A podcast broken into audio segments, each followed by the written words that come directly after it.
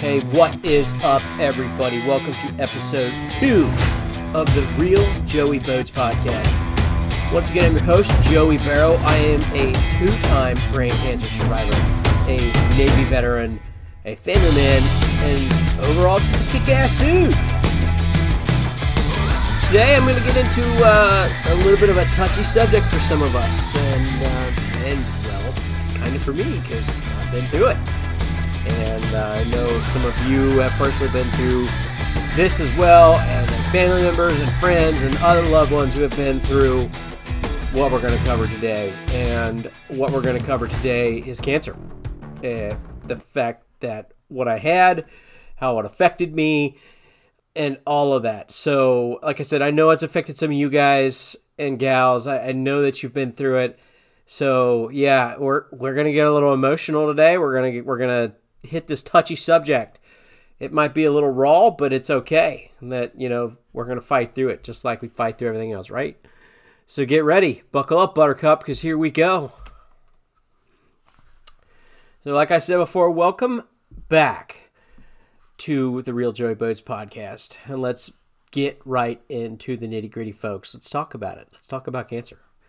So uh, let's start in 2005 when I was diagnosed. Okay, when I was diagnosed with cancer. Let's start leading up to that day. And leading up to that day was probably maybe a couple or several months of, uh, you know, doctor visits and trying to figure out what was going on with me because my personality was different. Uh, just everything in general was different. Most folks that know me know that I show up to things early. Uh, that's on time, right? That's how I see on time is showing up early and staying late and doing the job. So uh, I did that. I did that. I started doing that in the Navy and I was taught well, so I was doing that. But with, I was saying when cancer started, you know, before I even knew what it really was, things were changing. Like I wasn't showing up early or on time for things, or not showing up at all because I was forgetting them. Um, let me uh, okay pause for a minute. Let me uh, apologize to you guys. I am sick. Uh, sinuses, head cold, whatever. Uh, so I apologize firsthand if I do a little sniffles or some snorting or some coughing or whatever. Uh, I will try to curtail that as much as I can, uh, but I can't make any guarantees. So there's that. Um, all right, let's get back to it. So yeah, 2000 early, you know what, late 2004, late 2004. All this stuff was building up. I was showing up for things late, not showing up at all. My personality was changing um, which was very detrimental to myself and to my friendships with people. Um, I wouldn't say it was very detrimental to my marriage because she wasn't faithful anyways, so it's not like it mattered. but hey, man, there was something truly wrong, and uh, you know everybody saw it. So I decided that hey, I'm going to get to the doctor and I'm going to uh, see what's going on. And I told him, hey, I was having headaches. Um, you know, just things felt different and all weird up there. I couldn't exactly explain it, but uh, t- it, what you know was weird is they told me I had migraines. They're like, "You just have migraines, dude." Okay, uh, sure. They gave me some Fioricet and sent me home that night. Migraines. I migraine. Really? I mean, that was that was kind of like. What do you mean you got migraines? I mean uh, so I took the Fioricet, thinking, okay, maybe that's just it. Maybe I'm just stressed out. Maybe I got migraines. Maybe things are going on. I'm starting to change. Whatever. I, it didn't help one damn bit. The you know the Fioricet was just like a placebo, even knowing the placebo wasn't going to do anything, so it didn't. If that makes any sense, I don't think that makes much sense to me. But like I said, it didn't do a damn thing. So uh, they told me if it doesn't do anything, just come back the next morning, and uh, you know we'll we'll see. We'll go from there. Uh, yeah, so I went back the next morning and told them they took this Fioricet. Uh, like you said, it didn't do a damn thing. Uh, I still got these weird headaches. It just feel weird. Um, yeah. Excuse me. Like I'm sick, man. So bear with me here. Like, yeah, didn't do a damn thing. So they decided to run some tests. They ran a couple CAT scans and after those couple CAT scans, they're like, "Hey, we we need to do a couple more. Uh, are you okay with this?" Yeah, I was probably at that hospital from like seven o'clock in the morning to, you know, almost seven o'clock at night. I was there all day.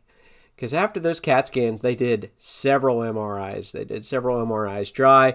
They did several MRIs with contrast dye. And they're like, hey, we see some like what look like calcified lesions on your brain inside your cerebellum. Um, we we think this might be a tumor, but we need to get inside your brain to take a look. So we kind of need to do an exploratory surgery, but we have the spot where we want to get in. We know where we need to go. Um, so yeah, we would like to schedule this surgery. And before I think I left the hospital today, I, that day, um, I didn't have the surgery scheduled, but I did talk to a bunch of oncologists. I did talk to uh, some neurosurgeons and within a week I had this the surgery date scheduled, and basically I went to uh, you know went home. I told my friends, I told my family, I told my command. I checked out of my command and was told to check into that hospital and prepare myself for surgery. That I was given a fifty to 50 odds of even surviving the operation itself. So I'm like, Dan, this is a serious ass operation. This is this is this isn't a joke. Uh, so like I, I, prepared myself. I did my will. I did my DNR. And I, I did my will. I was 21. What did I have to put in my will besides like I want this person to take care of my dog, and you can have my chair or something. I didn't know really what a will was. So yeah, after that was all done, and I got prepped. I was going in for the surgery, and it was probably like a 25 to 30 minute drive from my house in Virginia Beach to Naval Medical Center, Portsmouth, Virginia. And that, what I thought I prepped myself to be my last, like, drive on the face of the earth, like in a car. Like, I drove myself, and, you know, that because I was like, this is going to be my last drive on the face of the earth. I have to prep myself and I really didn't have time to like go out and and and live and do things. I had to get my ass into surgery. Uh, so I did. So I got into that surgery. I, you know, it was an 18 and a half hour operation. 18 and a half hours. Think about it. Think about that is more than a full day for some people. The surgery probably started around 7:30 in the morning and I don't remember when it ended, obviously.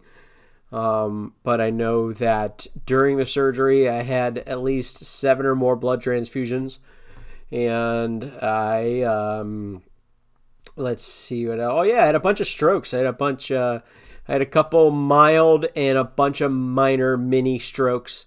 Um, that they actually didn't even know about until I would say at least two years later. I want to say it's two years. Could be wrong. I mean, sometimes this memory's a little fuzzy, you know. Um, but yeah, dude, that was. Well, I looked at that when I was told about that later on down the road about the strokes. Like my jaw kind of hit the floor. Like, how the fuck am I alive right now? Somebody wanted me here to finish something or to you know do something really important. So um, yeah, but like I said, we're going to get to that in future episodes. This one's about cancer so far. Uh, excuse me. So, yeah, um, 18 and a half hours later, I was out of the surgery. Everything was successful. Everything went great. Um, you know, I was probably in the ICU for less than a week. Um, I rebounded really quickly and I was put in a regular patient care room. And, uh, you know, I started, I was on my feet. I wasn't, you know, sitting down. I was trying to be active. Um, because basically you're starting from square one after they get in that part of your brain, your cerebellum. And, um, yeah, but basically here's what I was told after the surgery, after I was coherent enough to understand what they were talking about. And basically it was the neurosurgeons looking at me saying, Hey man, uh, we got the tumor well, we got 90% of the tumor. The rest of it's sitting on your brainstem, and we don't want to cut that because we don't want to cut the brainstem because that'll kill you. Uh, it was about 10 centimeters by 10 centimeters. And, you know, you, you don't think that's very big, but like I said, let's snip off your fingernail and stick it in your brain and see how that works out for you. So, yeah, just think that little tiny tumor was causing so much issues, just just enough to let me know that something was wrong with my body. That's that's incredible. That's that blows my mind. And so when they resected the tumor, they sent the cells off to five different places, including the American the Armed Forces Institute of Pathology, and um, I believe there's somewhere in Boston. There's an Ivy League university, Harvard, uh, but all these places they came back with these different results. So they all came back with like two known cells, which is pilocytic astrocytoma and oligodendroglioma. But the the rest of the the results were unknown. Like there was no name for these cells that they saw. There there wasn't. There was just we don't know what these are. So they took these cells and they took whatever they could of the tumor the specimen and they blasted it with radiation. They blasted it with chemotherapy drugs and it resisted those completely. So that wasn't an option for me. And basically, I was told my only options to do this was to live a healthy life, be active, eat clean, and um, take care of myself. So that's that's the only options I had. So you know, from there, I started. I started from ground zero. I started rebuilding my life, and uh, in that hospital room, I started rebuilding my f- life in that hospital room, piece by piece, brick by brick, so to say. So I, I started from there. You know, I was told that the pilocytic astrocytoma was normally found in adolescence. So they have no idea, like if I had it for a while or it grew, but it was very, very aggressive, and it was at a stage four level. The oligodendroglioma wasn't at aggressive, and it was at a lower grade. So, you know, it just that baffled them. It baffled all those doctors and all those scientists as much as it baffled me. So, you know, I was told at that point, like, look, we don't know what the what these other cells are. We want you to go up to the National Institute of Health in Bethesda, Maryland, slash the National Cancer Institute, and see some of the oncologists up there, and um, they're going to put you into a case study, and they're going to study your tumor. They're going to study your your progression or your regression. They're going to study all this stuff for the rest of your life. And I was like, okay, cool. So I think it was like a week later, I was on my way up there and got it checked out. And basically, uh, at that point, I was going once a month. I was getting MRIs done, slash brain scans, blood work. Uh, I was doing vestibular tests and just overall seeing how my life is. Excuse me. I apologize. Um, so yeah, there there was that, and they have a journal on me that is probably like as thick as a college textbook. I mean, it is big, if not bigger. So there's that. I get my claim to fame as I have my own medical journal written about me. I mean, my records alone that they send me when I request them are huge. It's a huge stack. But I digress you know, I was going there and still am going there. At that point, they it started progressing from every month to every four months, going every four months to going every six months. And yeah, so that probably is like the best healthcare, you know, from a college oncologist that I could receive. I, you know, it's all funded through Congress. I'm still in I'm still in a study. I'm still in what they call the natural history study because I've been going so long. But it's still the same. Every you know, they tell me the results. They they look at the tumor. They look at you know the different mutations, and they study all this stuff. So it's pretty incredible, and it helps basically aid in brain cancer research and brain tumor research um, about how we can prevent this stuff. um, how to cure it, you know, stuff like that. So I am doing a lot more good by going up there if I opted out of the study. So yeah, in 2005, after after the surgery, things things were progressing fine. I was getting better. I was getting better. I was able to drive again on my own. Come November 2005, I checked out of the U.S. Navy uh, with an honorable discharge back into civilian life. Came back to Cincinnati, Ohio. So, you know, I still had cancer at this point because remember, 10% of it's still in there. But not knowing what it was going to do. So I just had to attend all my medical appointments and like try to keep an eye on myself and fight with this cancer all in my early 20s. All you know, and I got out uh, is you know newly separated, so it's a newly single guy again, newly single man again, and you know trying to balance all that, trying to find somebody to date, and then you know when they, you know how hard it is to date somebody, and they'd be like, well, um, tell me about yourself. Oh, well, I got cancer, and you know that's a not many dates went well for me because I because of that. You know, it scared off a lot of gals, but that's fine.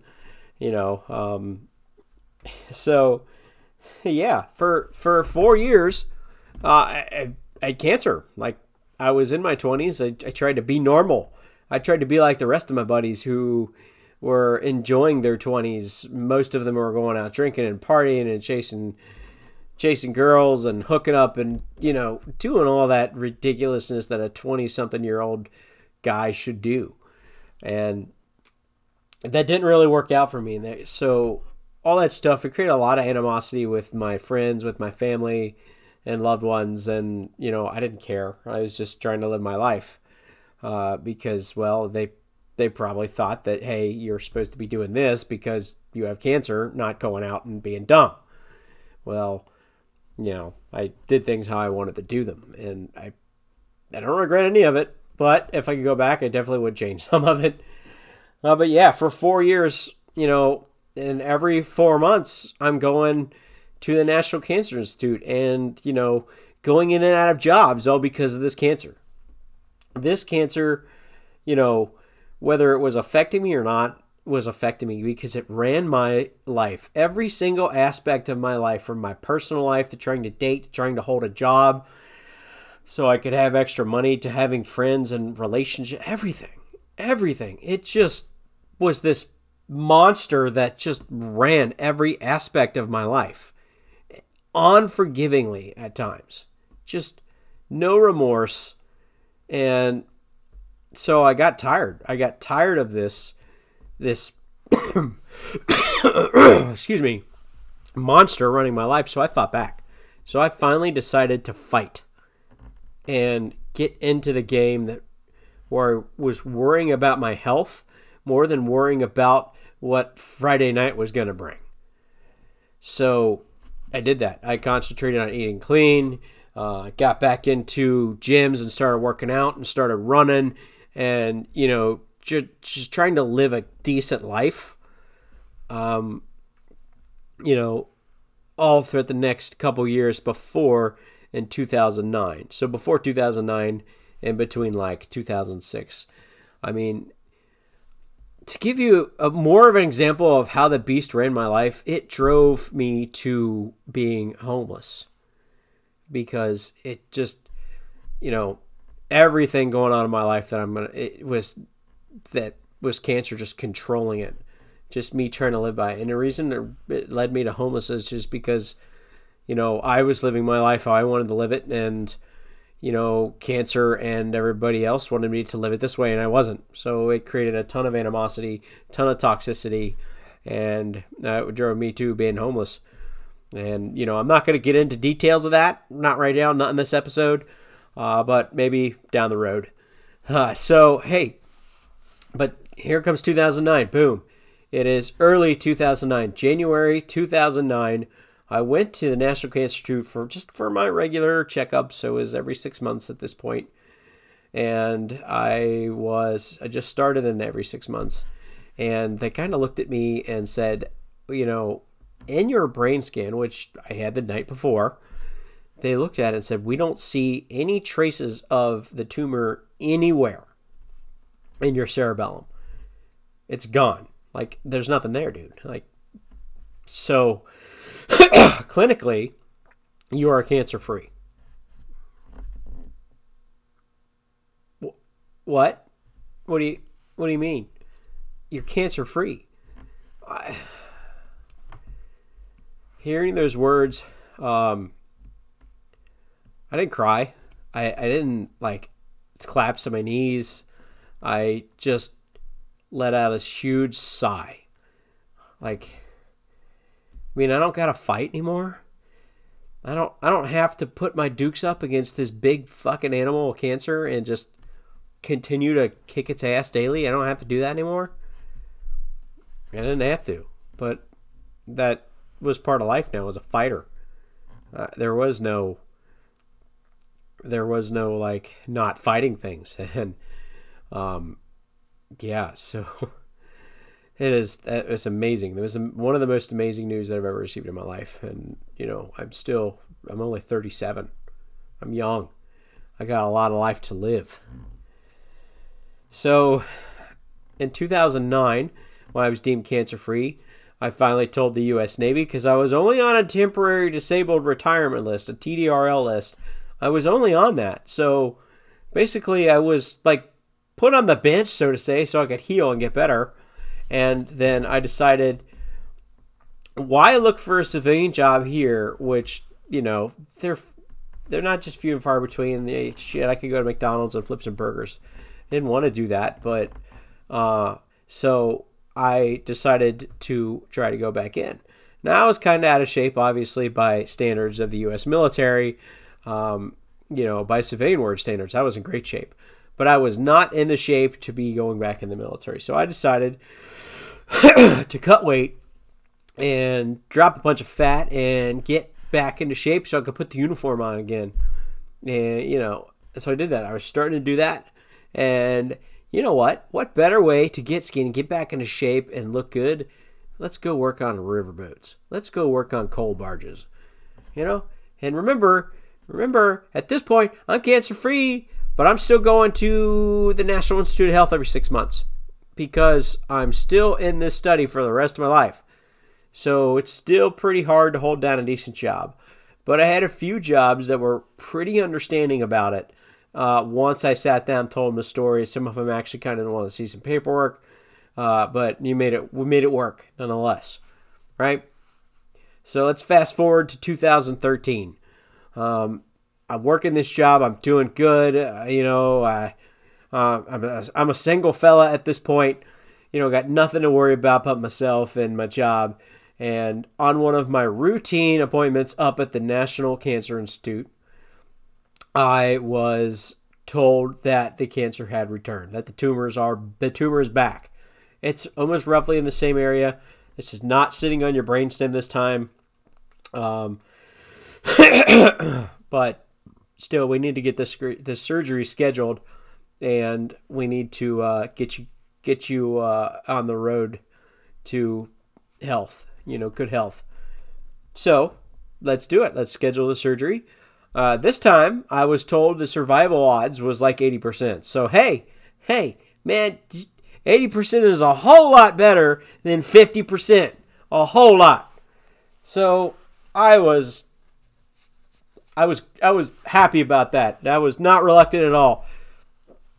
Got in there, and the surgery itself was only about three and a half hours. I had uh, probably see three to four transfusions this time, so not so many.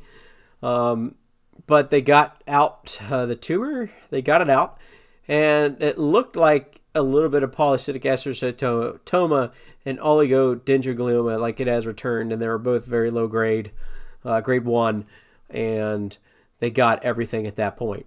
So, you know, within three months, I was told you're cancer free again. Um, you nothing to worry about. So basically, the way I put it, as I looked it in the face and I said, "Fuck you, cancer. You're not running my life. I'm not giving you four years of my life again." And, you know, if you think that's silly, then whatever. because it wasn't silly. I just wasn't giving that monster four years of my life again. I wasn't doing that. So it barely got three and a half hours. Or, well, if you look at it that way. But it only got like a couple weeks. It didn't get four years. And, you know, uh, so that was it. That was my bouts with cancer. You know, most of all of my 20s was was cancer.